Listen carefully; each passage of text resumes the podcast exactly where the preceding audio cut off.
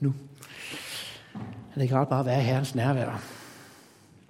Det er også noget, jeg kommer til at skulle tale lidt om øh, om dag. Men jeg har glædet mig til at skulle være sammen og fejre gudstjeneste sammen øh, med jer her i dag.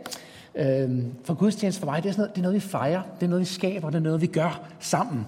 Jeg har lavet, jeg har lavet ordet om til et udsagnsord, at gudstjeneste. Det er sådan noget, vi gør sammen. Det er ikke noget, vi går til. Det er noget, vi skaber øh, sammen. Så jeg håber, I vil være med til også at, at skabe sammen. Og tak også, at jeg må være med til at skabe lidt, lidt gudstjeneste sammen med jer også her i dag. Lige ganske kort, sådan en lille kort præsentation af mig. Jeg hedder Claus og er gift øh, med Birgitte. Familien har jeg stående her bagved. Jeg har tre store børn. Har kun lige en enkelt en af dem øh, boende hjemme. Og vi flyttede til Odense her for lige lidt over to år siden. Inden da havde jeg været øh, præst i øh, Roskilde Baptistkirke i, øh, i 17 år. Men alt det, det fælleskirkelige, frikirkelige har altid øh, brændt for mig øh, og i mig. Både med det folkekirkelige og det frikirkelige. Øh, jeg tror faktisk, at jeg er den første frikirkepræst, der nogensinde fik lov til at tale i domkirken i Roskilde. Paven fik ikke engang lov til det. Det plejer jeg gerne at bryste mig lidt af, men da han var her. Men jeg fik lov til det, at gå på talerstolen en gang. Øh, men, men det har altid ligget så dybt i mit hjerte, og jeg brænder for det fælles kirke. Jeg tror, vi har så meget, vi kan lære øh, af hinanden og være sammen om. Og jeg føler mig så meget hjemme, når jeg bare er her. Det er, det er, sådan, det er rart at være her. Og det er Guds ånd er det, som gør forskellen, og det er det, som samler os. Men jeg har brændt for det her gennem mange år. Jeg har været med til at starte Frikirkenet, som nogen måske har hørt lidt om. Og i dag så sidder jeg i bestyrelsen og ledelsen af Evangelisk Alliance på, på landsplan, også fordi jeg tror på, at vi skal arbejde sammen øh, på kryds og tværs. Og derfor blev jeg så glad også, da, da Christoffer spurgte mig, om jeg havde lyst til at komme og, og dele noget med jer og fejre gudstjeneste sammen med jer. Og øh, da han spurgte omkring det med mit favoritvers, så var der et, der poppede op med det samme. Så jeg var ikke så meget i tvivl om, at der, man kunne godt have taget mange forskellige, men der var et, der, der hoppede op øh, i mig med det samme. Og det er måske farligt, for når man spørger en præst om noget, brand, noget taler om noget, det som brænder for, det, det kan være svært at, at styre, men vi skal håbe på, at vi prøver at komme igennem. Men jeg vil starte med sådan en erkendelse. For det er ikke altid, jeg er typen, der sætter mig ned og får læst en hel masse i min bibel, for læst mange kapitler igennem. Nogle gange gør det, i perioder gør det, og for sådan, elsker også at gøre det på den måde. Men jeg elsker også nogle gange bare at gå lidt ned i dybden af nogle enkelte ting. Jeg har lige haft sat mig som mål, nu skulle jeg have læst Bibelen 2020 igennem på sådan et år, at man skal læse en del der. Og jeg må indrømme, der var gået sådan cirka tre kvart år, så, og så strandede jeg lidt i det, og synes, jeg begyndte næsten bare at læse for at læse. Jeg ved, kender I det? Nogle af jer, der sidder og læser. Og så har jeg holdt op, der er et eller andet, som er gået galt her. Og så har jeg lyst til at komme tilbage til det simple, det enkle, og få lov til at lade ordet blive levende på en eller anden måde igen. For nogle år siden, så havde jeg nemlig sådan en oplevelse, som jeg lige har lyst til at, at, dele med jer. Det var netop et sted, et tidspunkt, hvor jeg havde, ja, det var faktisk bare to vers. Øh, og det er dem, vi kommer til at skulle se på det senere dag. Jeg sad og læste det samme vers flere dage i træk. Og det endte faktisk med, at jeg lå være med at læse dem, for nu kunne jeg dem udenad. Og det gik faktisk mange uger, hvor jeg kun havde de samme to vers. Og jeg kunne bare ikke komme længere. Jeg kunne ikke komme videre. Der var et eller andet, der sådan blev ved med at trække mig tilbage til de her to vers. Øhm, ikke at jeg havde grebet det, da tiden var ligesom var over, og jeg begyndte at læse videre, for det var simpelthen for stort. Jeg, jeg, jeg kunne nok godt forstå det. Det er ikke sådan svært. Men det der at tage det til sig, og lade det begynde at blive levende inden i os, det er noget lidt andet. Og det var det, som jeg sådan på en eller anden måde øh, arbejdede med. Og jeg ved ikke, kender I det, når man kommer ind i de gamle øh, folkekirker, hvor det var sådan hvidkalkede. Det gjorde man i en periode. Og så pludselig fandt man ud, så røg der en fli af sig, som, hov, der er fra en tidligere tid, så har der været sådan nogle kalkmalerier. Kender I det? Så er det lidt som om, når først man begynder at hive det ene kalk, så mere og mere, og så åbenbart så en større og større kalkmaleri. Og sådan er det lidt med Guds ord nogle gange. Altså man får en fli af et eller andet, og man har bare fornemmelsen af, at det her det er større. Der er mere, der er mere til os endnu. Øhm, og det skal vi dykke ned i, og det er Romerbrevet kapitel 12. Jeg skal nok komme tilbage til det, og det er bare de første to vers, som, øhm, som vi skal se lidt på. Men det kommer til at handle om vores menneskelighed, om vores åndelighed, om det at leve i en forvandling. Det er det, jeg godt kunne tænke mig at sige lidt om i dag. Og der er forskel på forandring, som vi ofte taler om, og forvandling. Fordi forandring, det er noget, som vi prøver at skabe i os selv. Det er noget, vi prøver på en eller anden måde, at, på noget ydre, prøver at gøre noget for at få skabt en eller anden form for forandring. Øhm, og det må jeg bare sige, det ser vi også nogle gange i vores kirker. At det bliver sådan en form for religiøsitet. I samfundet omkring os, så handler det om, at jeg vil gerne være den bedste udgave af mig selv. Har I ikke hørt det? At vi skal prøve at gøre det så godt. Vi skal prøve at anstrenge os til at gøre øh, det gode. Men forvandlingen, det er noget andet. Fordi forvandling, det er noget, der kommer indenfra. Det er noget, som Gud kan gøre. Og det her er illustreret med den her, jeg ved ikke, om I kan se det, men en lille sommerfugl der bliver sådan en klone, og så sidst øh, bliver den her, der forpupper sig, og så bliver det den her sommerfugl, der på et tidspunkt folder sig ud i alt sit flor. Det ligger allerede i DNA'et fra starten. Og så tror jeg også, der er noget med os mennesker, der lavet ligger i vores DNA, som vi skal få lov til at opleve og skal åbenbares på et tidspunkt og få lov til at udfolde sig øh, fuldt ud. Men den forvandling, den, der bliver vi nødt til at have fat i os selv, i både vores åndelighed og vores menneskelighed og alt, hvad vi er, for at den forvandling kan komme til at, at ske. Og det handler ikke om, hvad vi kan gøre i vores egen kraft, men det handler om, hvordan kan vi bevæge os ind i Guds dimension, hvor den forvandling kan få lov til at opleve, og det gør noget i os. Det handler om, at vi bringer os ind i Guds nærvær. Fordi fangtop er jo, at Gud han er her allerede. Gud har gjort sig selv nærværende ind i vores tid og ind i vores verden. Men det handler om, at vi nogle gange skal gøre os stille og gøre os nærværende ind for ham. Jeg er sådan en typen, der elsker at tage på retræter også, og tage sådan nogle stille retræter og, og søbe ned i det her.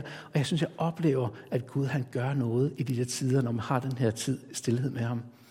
Men omvendt må jeg også sige, at meget ofte falder jeg, og jeg synes også, at vi nemt gør det i vores kirkelige verden, til, til sådan noget købmandshandel med Gud. Hvor vi tænker, at hvis vi gerne skal prøve at opnå noget, så skal vi ligesom gøre os fortjente til det. Vi ved godt, sådan er det ikke, men alligevel kommer vi meget nemt til det. Hvis vi skal ind i Guds nærvær, så tror vi, vi skal præstere et eller andet. Vi skal være særlig gode. Vi skal helst have bedt lidt lang tid, før vi kommer ind. Lovsangen to hurtigere end sjæler, så vi vi være der. Eller vi skal helst lige have læst, læst så så meget i vores Bibel, eller fasten, hvis vi virkelig, nu faster vi Gud, så nu har jeg gjort det, så regner jeg også lige med, at jeg får taget det. Jeg sad og jeg mødte en ældre herre den anden dag, 81 år gammel. Jeg har aldrig set ham før. Han, han havde praktiseret sådan nogle 40-dages faster ofte, og han havde fået sådan noget rystesyge. Jeg troede, det forsvandt, når fasten, sagde han så. Og det, det, altså, det virkede som om, det var sådan en, en handelsvare, han næsten havde gjort det til. Og vi prøver at lave sådan nogle studehandler med Gud. Og jeg tror ikke, at det nytter noget. Det er ikke noget for noget, men det er nåden over noget når vi taler om, om, øh, om Gud, og når vi taler om Jesus, og det vi nærmer os ind i ham. Vi skal ikke præstere noget, men vi skal tage imod, og vi skal lade os forvandle. Og det sker i nærværet med ham. Det er der, den forvandling kommer til at ske. Der er sådan en, en munk fra, fra USA, øh, som hedder Thomas Merton, som har, han var en normalt profan mand, og så pludselig møder han Gud. Og så siger han sådan her på et tidspunkt, du var i mit liv, men jeg var udenfor. Og jeg tror, der er noget omkring det her. Vi får øjnene op for at se, jamen Gud, han møder os i vores hverdag. Han møder os i det små. Gud har gjort sig selv nærværende. Men det er lidt som om vi nogle gange, når vi taler om Guds livet, når vi taler om det åndelige, så synes jeg nogle gange, at jeg møder sådan en misforståelse om, at vi tror, at hvis vi skal være, at vi sætter det åndelige op som noget modsætning til det menneskelige. Jeg ved ikke, om I har mødt det også nogle gange. Men at vi tror nogle gange, at jo mere åndelige vi bliver, jo mindre menneskelige bliver vi. Jeg tror ikke, der er noget, der kan være ret meget mere forkert end som sådan. Det kan godt være, at det stammer fra, at Paulus taler om det kødelige, men det er for mig at se noget, noget andet. Han sætter det op over for det åndelige. Men det er ikke det samme som det menneskelige, for der er en stor forskel. Gud skabte os ikke bare som åndelige væsener. Han skabte os som mennesker af kød og blod. Med følelser, med tanker, med vilje, med temperament, med hele vores menneskelighed blev vi skabt af Gud. At tro, at åndelighed og menneskelighed er modsætninger, det, det, det, det kan jeg bare ikke få til at hænge sammen, når jeg læser min Bibel. Det gælder faktisk nok nærmere, at jo mere åndelige vi bliver, jo mere menneskelige bliver vi faktisk. Og omvendt, at jo mere menneskelig vi bliver, sådan som Gud har tænkt os til at skulle være, jo mere åndelig bliver vi også. Med ånd, sjæl og læme. Det hele hænger sammen. Gud er ikke en modsætning til det menneskelige. Han skabte os, og rent faktisk ikke bare skabte os, han er som mennesker. Han blev også menneske selv i Jesus Kristus. Han gjorde sig selv nærværende i menneskeligheden. Og Paulus han siger det sådan her på et tidspunkt, ved I ikke, at jeres læme er et tempel for Helligånden, som er i jer, og som I har fået fra Gud, og som I har fra Gud.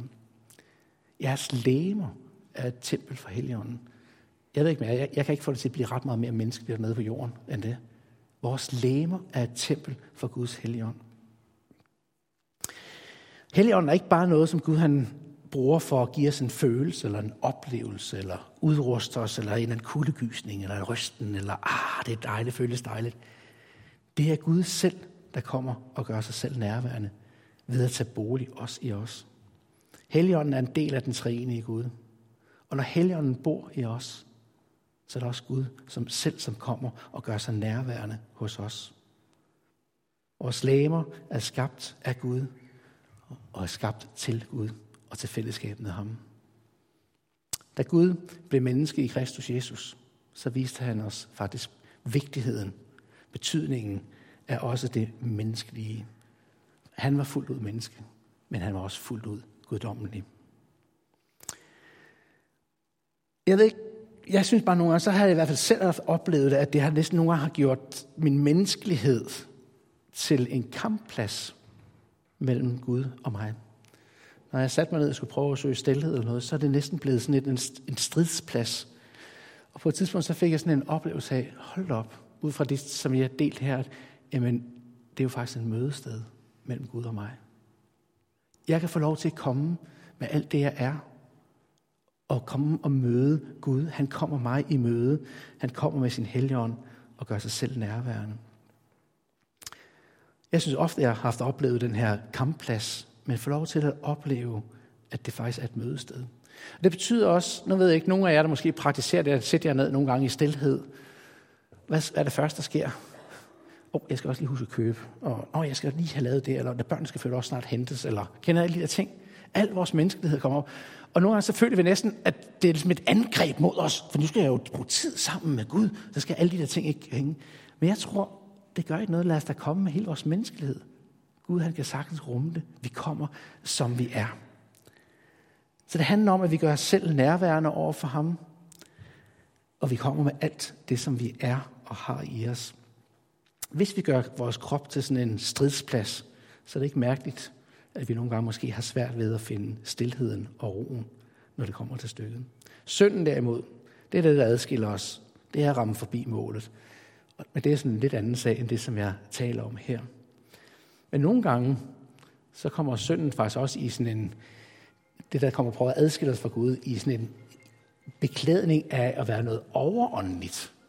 Det møder vi også nogle gange, hvor nogle ting, alting bliver overåndeligt gjort, og så glemmer vi helt at have vores menneskelighed med os. Det her det er ikke noget nyt. Det er noget, som man har kæmpet med op gennem hele kirkehistorien, den del her. De første kirke kæmpede imod det. Dem, som, som troede, at, at øh, jamen, vi mødte det, som hedder gnosticismen også, at der er nogen, der havde en særlig åbenbaring. Det åndelige var noget særligt. Og det gjorde, at der var faktisk to grene. Der er nogen, der sagde, jamen så alt, hvad vi gør i vores menneskelighed, vores kropslighed, det er fuldstændig ligegyldigt. Vi kan gøre og behandle vores krop, som vi vil. Vi kan, vi kan søne, vi kan, vi kan gøre lige, hvad vi vil, fordi det har jo ikke noget med det åndelige at gøre. Og så er der andre, der brugte det til at ligesom pine deres krop med det menneskelige. Kirken har altid haft kæmpet mod det her ved at få at få tingene til hellere at hænge sammen mellem det menneskelige og det åndelige. Der er sådan en, øh, en svensk præst og forfatter og retræteleder, som, som jeg har fulgt gennem mange år, der hedder Magnus Malm. Jeg ved ikke, nogen af jer kender ham måske. Han siger sådan her på et tidspunkt, at vi er langt mere menneskelige, end vi tror, vi er. Og vi er langt mere guddommelige, end vi tror, vi er. Vi rummer begge dele i vores liv. Vi skal nu se på den her forvandling, som jeg talte om, og se, hvad er det, Paulus han lærer os til at komme ind i den forvandling, hvor det kommer til at ske indenfra, hvor det menneskelige og det åndelige får lov til at gå hånd i hånd med hinanden. Og vi læser sammen fra Romerbrevet, det 12. kapitel og de første to vers. Der siger Paulus sådan her, så formaner jeg jer, brødre, med Guds barmhjertighed, til at bringe jeres lægemer som et levende og helligt offer, der er Gud til behag. Det skal være jeres åndelige gudstjeneste. Og tilpas ikke denne verden, men lad jer forvandle ved at sindet fornyes, så I kan skønne, hvad der er Guds vilje, det gode, det som behager ham, det fuldkommende. Er det ikke fantastisk? Paulus taler her om en åndelig gudstjeneste. Og så siger han, det er, at vi skal bringe vores lemer. Jeg synes, det er tankevækkende.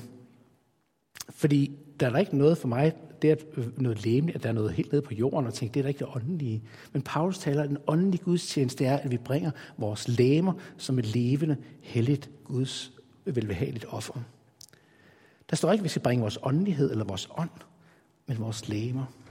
Og ikke bare som en offring, som et eller andet, der er, der er dødt, noget kød, som vi kommer og, og, og afleverer, eller et dyr, vi kommer og slagter, eller, eller som robotter, der bare skal makke ret og gøre tingene, som det er.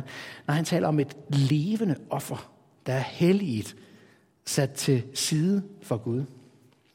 Nogle gange så, så bruger man det her, kender I det udtryk, det der, det der, om jeg er klar til, jeg vil dø for den her sag. Altså, hvor svært er det? Altså, det, det kan man jo gøre én gang, så det er overstået, kan man sige. Ikke? Men jeg så tænkt på, det der at skulle leve for en sag, det er faktisk næsten større. Er du klar til at leve resten af din tid? Vil, vil du give dig selv som et levende offer? Og give det? Det er, jo, det, er, det er jo enormt stort, det her siger. Det kommer, jeg vil give mig selv til dig, Gud. Som et levende offer. Brug mig, tag mig fuldstændig som jeg er. Gør med mig, som du vil. Og der siger, det er vores lægemer, vi skal komme og gøre det her. Vi skal bringe os selv i al vores menneskelighed. Alt, hvad vi er. Vores evner, vores kunde, vores identitet, vores alt.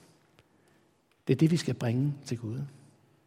Og det hænger jo sammen med, tager vi tilbage til Mosebøgerne, elske Herren, din Gud, af hele dit hjerte, af hele din sjæl og hele din styrke. Vi giver os selv alt, hvad vi er, alt, hvad vi har. Det er det, vi skal komme og nærme os Gud med. I al vores elendighed nogle gange, og i de ting, som vi synes, vi er gode til. Der er intet, vi skal, vi skal holde skjult tilbage for ham.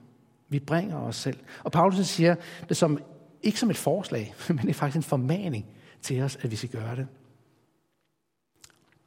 Der står intet om åndelighed, men at det er en åndelig handling, vi gør, når vi bringer vores læmer. Og så siger, taler han så videre om, tilpas jer ikke denne verden. Og her taler Paulus om det, det kødelige. Han siger ikke noget om, at vi skal afsondre os, at vi skal trække os væk fra verden, som man måske nogle gange har gjort i visse perioder, gemt sig i et kloster eller noget. Nej, vi skal bare ikke tilpasse os denne verden. Og det kan være en rigtig svær øvelse at finde ud af, hvor går grænsen i det her. For kirken har, når vi ser kirkehistorisk på det, svinget lidt frem og tilbage i perioder, hvor de har lukket sig inden, som sagt, lidt ligesom en tro på, at det her det er, det er Noras ark, at vi gemmer os ind i. Og jeg ved ikke, kan I forestille jer, hvilken lugt der har været inde i Noras ark? Altså, det, det, jeg, jeg tror ikke, det har været rart øh, med alle de dyr, som har været derinde. Og så andre gange, så har kirken måske, eller verden omkring os, det, det, det, som, de værdier, som er, har kommet ind og fået for meget at fylde af plads i den kirkelige verden. Og der tror vi skal lære at finde en fin og en god balance i det her, om at være i verden, uden at være af verden. At være et lys midt i mørket, at være salten, som Jesus taler om. Det er det, som kirken er, er kaldet til. I dag så synes jeg, der er sådan forskellige strømninger, der trækker lidt i, i hver sin retning. Der er en tendens til, at vi, øh, at vi glemmer, at den vestlige verden og samfundet, som det ser ud i dag, faktisk i høj grad er formet af den kristne tro, vores menneskesyn og den forståelse af næstekærlighed, som har. Den vestlige verden bygger faktisk på mange af de principper, den verden, vi ser omkring os i dag. Det gælder også i vores skoler, i vores uddannelsessystemer, det gælder vores hospitalsvæsen, det gælder hele omsorgssektoren. Det her det bunder faktisk i den kristne tros forståelse. De første hospitaler i Danmark, ved man, det er sådan fra midten af 1700-tallet, men faktisk 20 år tidligere, hvis vi lige tager noget lokalt, så uden for Odense herude Seden. Seden Hospitalet ligger lige ved siden af, af Seden Kirke, der ligger derude. Det, er, det var faktisk, det, det startede før det her, og det var kirken, der begyndte at bruge det her som et sted for at række ud til de fattige, til dem, der led nød, og dem, som havde brug for særlig omsorg. Allerede 500 år tidligere, ved jeg, der fandtes det også i Roskilde, hvor jeg kom fra før. Og ved I hvad det hed? Det, det første, man byggede, så man havde sådan et sted, hvor man prøvede at hjælpe dem, som var, var, var fattige, og som havde brug for ekstra omsorg. Det hed Helligåndshuset. Tæt forbundet sammen med hele vores kristne tro. Det udsprang af det her, eller udsprang af vores, øh, vores tro. Og går vi endnu længere tilbage, så det første sted, man overhovedet havde en form for sådan en orden af, af, af et hospitalsvæsen, det er helt tilbage til 370, hvor, hvor biskop Basilios, han startede det her i Caesarea. Det blev udspringet til hospitalet og hele den sygehusvæsen, som vi kender i dag. Kirken har gået foran og været med til at forme rigtig mange ting. Og jeg tror på, at kirken skal få lov til at komme til at gøre det igen også. Jeg tror, vi har et kald til at skulle gå foran. Og nogle gange være en modkultur til den samfundsudvikling, som er omkring os. Men det starter det samme sted, hvor jeg startede igen i Romerbrevet kapitel 12. For det er ikke noget, vi skal bare skal gøre. Det starter med en forvandling indenfra. Lad jer forvandle, står der. Men hvad er det, der skal forvandles? Lad jer forvandle, siger han.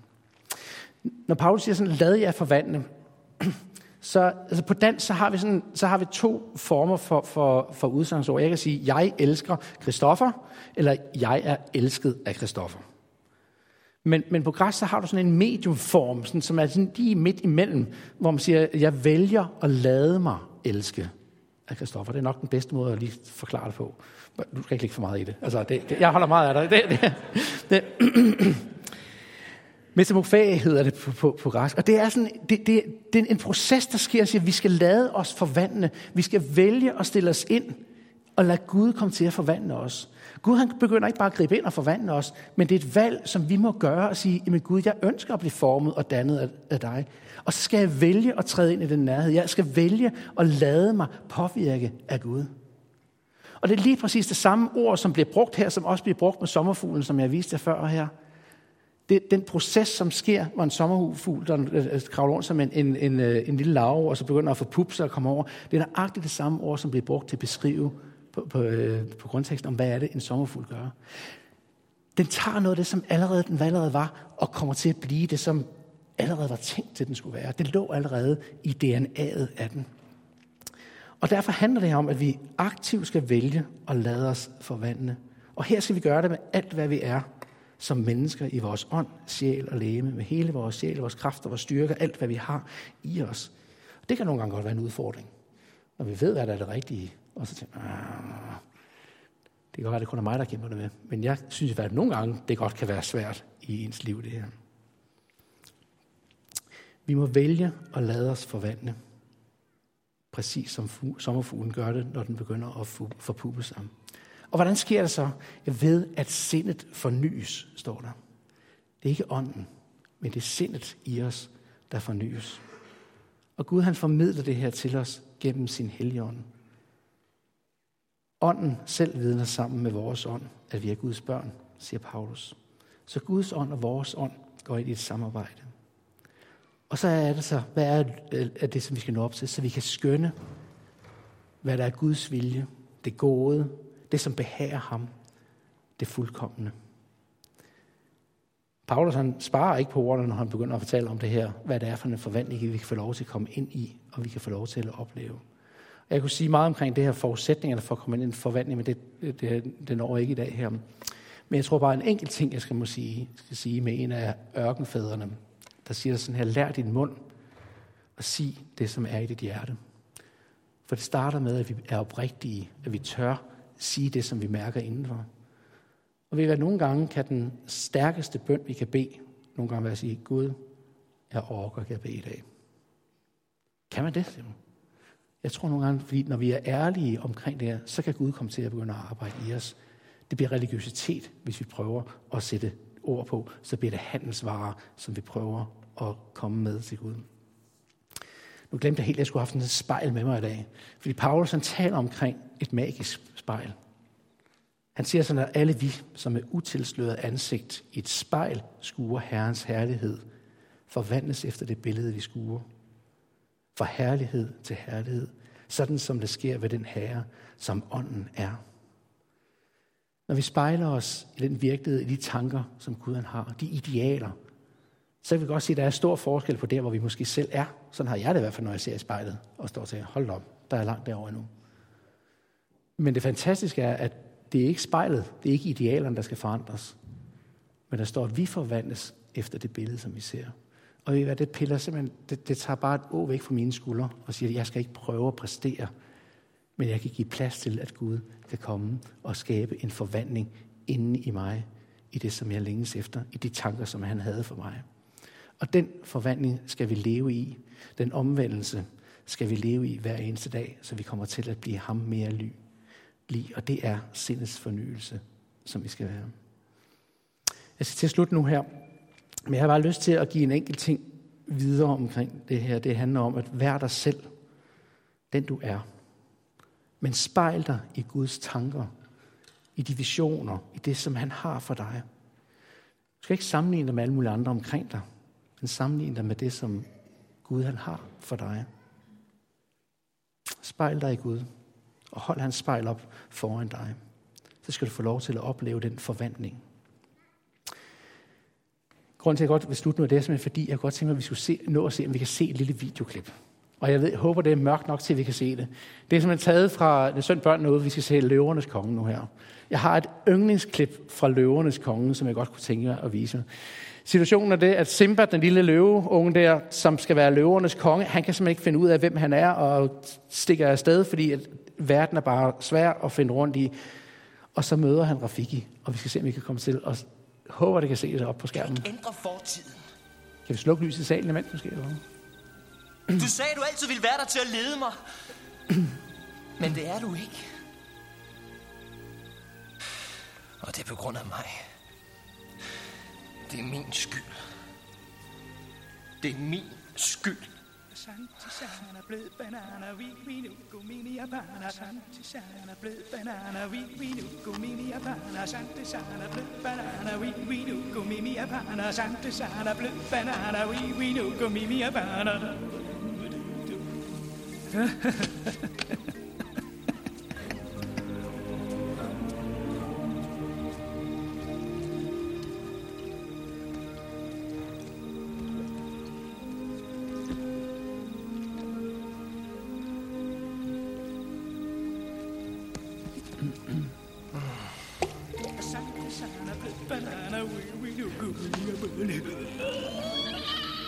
hør nu også så op. Jeg kan ikke holde op, det er det, der holder mig oppe. Skøre lille abe. Lad så være med at følge efter mig. Hvem er du? Spørgsmålet er, hvem er du? Jeg troede, jeg vidste det. Men nu er jeg ikke så sikker mere. Jeg ved, hvem du er. Shh, kom her, det er hemmeligt. Asante sana blød banana, we we nu go Oh, ikke mere nu, hvad betyder alt det sludder? Det betyder, at du er en bavian. Og det er jeg ikke. Jeg tror, du er en lille smule forvirret. Forkert. Det er ikke mig, der er forvirret. Du ved ikke engang, hvem du er. Nå, men det ved du selvfølgelig. Ja, jeg gør. Du er Mufasas søn. Hæ? Hej. Hov, vent!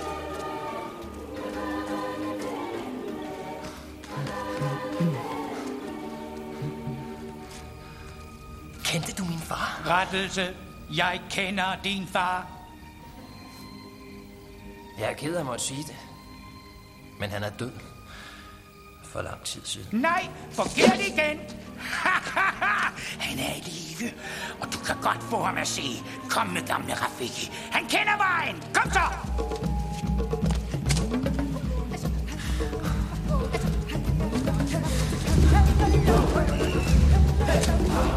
Hurtigere! Fart på!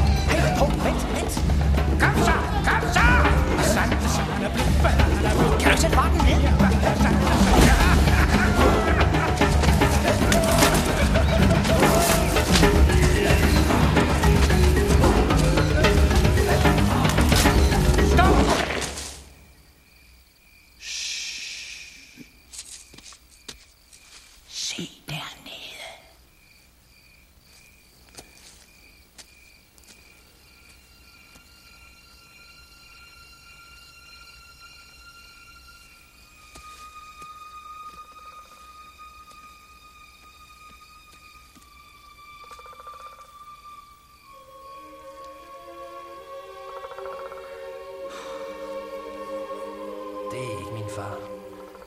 Det er bare mit spejlbillede. Nej.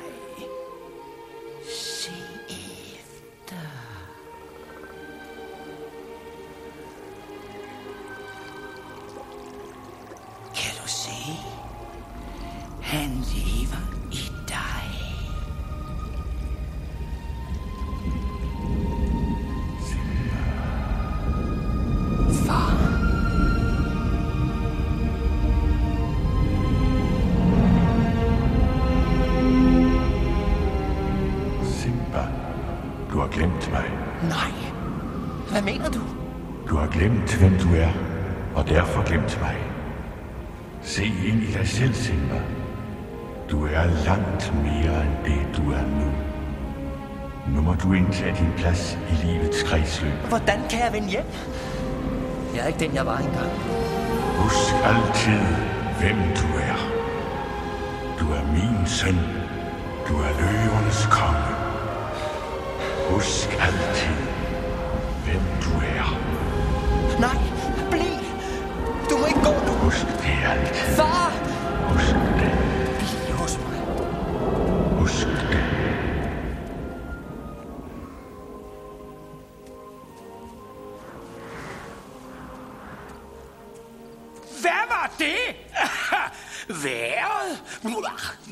Besynderligt, synes du ikke? Jo. Vejret er meget foranderligt. Ah, forandring fryder. Ja, men det er ikke let. Jeg ved godt, hvad jeg skal gøre, men hvis jeg vender hjem, skal jeg se fortiden i øjnene. Og jeg har været på flugt fra den så længe. Au! Hey, hvad gjorde du det for? Det er lige meget. Det er jo fortid. Ja, men det gør stadig ondt. Åh oh ja, fortiden kan gøre ondt. Men som jeg ser det, kan du enten flygte fra den, eller lære af den. Ah, se selv! Så hvad vil du gøre nu? Først vil jeg tage din stav. Nej, nej, nej, nej! Ikke min stav! Hov! Hvor skal du hen? Jeg skal hjem! Ah! Løb så! Afsted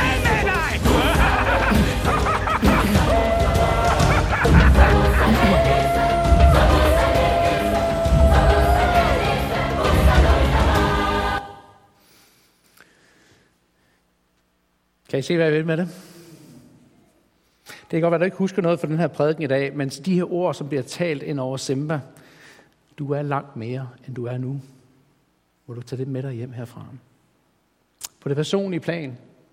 Det kan være, at du sidder og du øh, har følt, at Gud har kaldt dig til nogle ting. Der skulle ske noget i dit liv. Så bliver man fanget af hverdagens trimmerum. trimmerum. Børnene skal passes og hentes, og livet leves, og arbejdet og pligterne kalder alle de her ting her. Og alligevel så ved du, der måske er et eller andet, som der ligger, som Gud har talt ind over dit liv. Men du måske føler, din drøm, din vision har smuldret lidt. Og der er bare lyst til at sige til dig, at du er mere, end du er nu. Du er mere, end du er nu. Gud har allerede lagt det i dig. Hans DNA er i dig som den lille sommerfugl larve, der kommer kravlende. Og det kan også være til dig, som måske på en særlig måde har følt dig lidt til overs, ikke at kunne sammenligne dig med alle de andre. Ikke føler, at du slås til. Ikke føler, at du kan præstere. Men det er ikke noget, du skal præstere. Det er Gud, der ønsker at gøre det i dig. Også du skal bare vide, at du er langt mere, end du er nu. Fordi Gud har lagt noget i dig, som han vil bruge dig til. Lad os bede sammen. Himmelske far, jeg ønsker at takke dig for, at du har skabt os i dit billede som mennesker. Kød og blod. Tak også, at du har givet os gaver, du har givet os tjenester, du har givet os forskellige funktioner hos alle sammen. At vi alle kan få lov til at være lemmer på lemet. Gud, du ser også, hvor nemt vi kan komme til at rette blikket ind af os, føle, at vi ikke slår til, at vi ikke er gode nok. Nu må du hjælpe os til at holde dit spejl op foran vores øjne. Det spejl, som vi får lov til at blive forvandlet efter, når vi ser de tanker, som du har for os. Lad os forvandles i dit lys, Herre.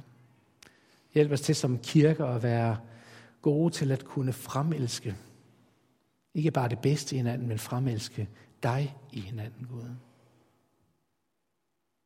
Tak, at du tænker tanker om fred, ikke om ulykke, om fremtid og et håb. Amen.